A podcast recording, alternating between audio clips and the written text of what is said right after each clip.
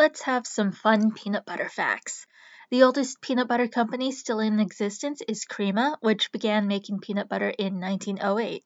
But I've never heard of them before today, and it looks like I have to specially order it online. The oldest brand that you can easily get in grocery stores is Peter Pan, made since 1928. Peter Pan used a manufacturing process invented by Joseph Rosenfield to create extra smooth peanut butter rather than lumpy peanut butter. But Peter Pan tried to cheat him out of some money, so Rosenfield started his own company, Skippy, in 1935. It was the brand Jif that added sugar to peanut butter in 1958 for a distinctive sweet taste that was adopted by many other peanut butter brands. It takes about 540 peanuts to make a 12 ounce jar of peanut butter.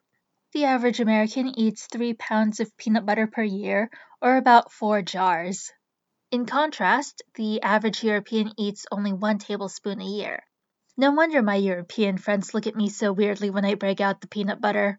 Okay, I admit, sugary ground peanut paste does seem weird. The most peanut butter eaten in one minute is 378 grams, or about one jar, by Andre Ortolf, a German. Who says that Europeans don't like peanut butter?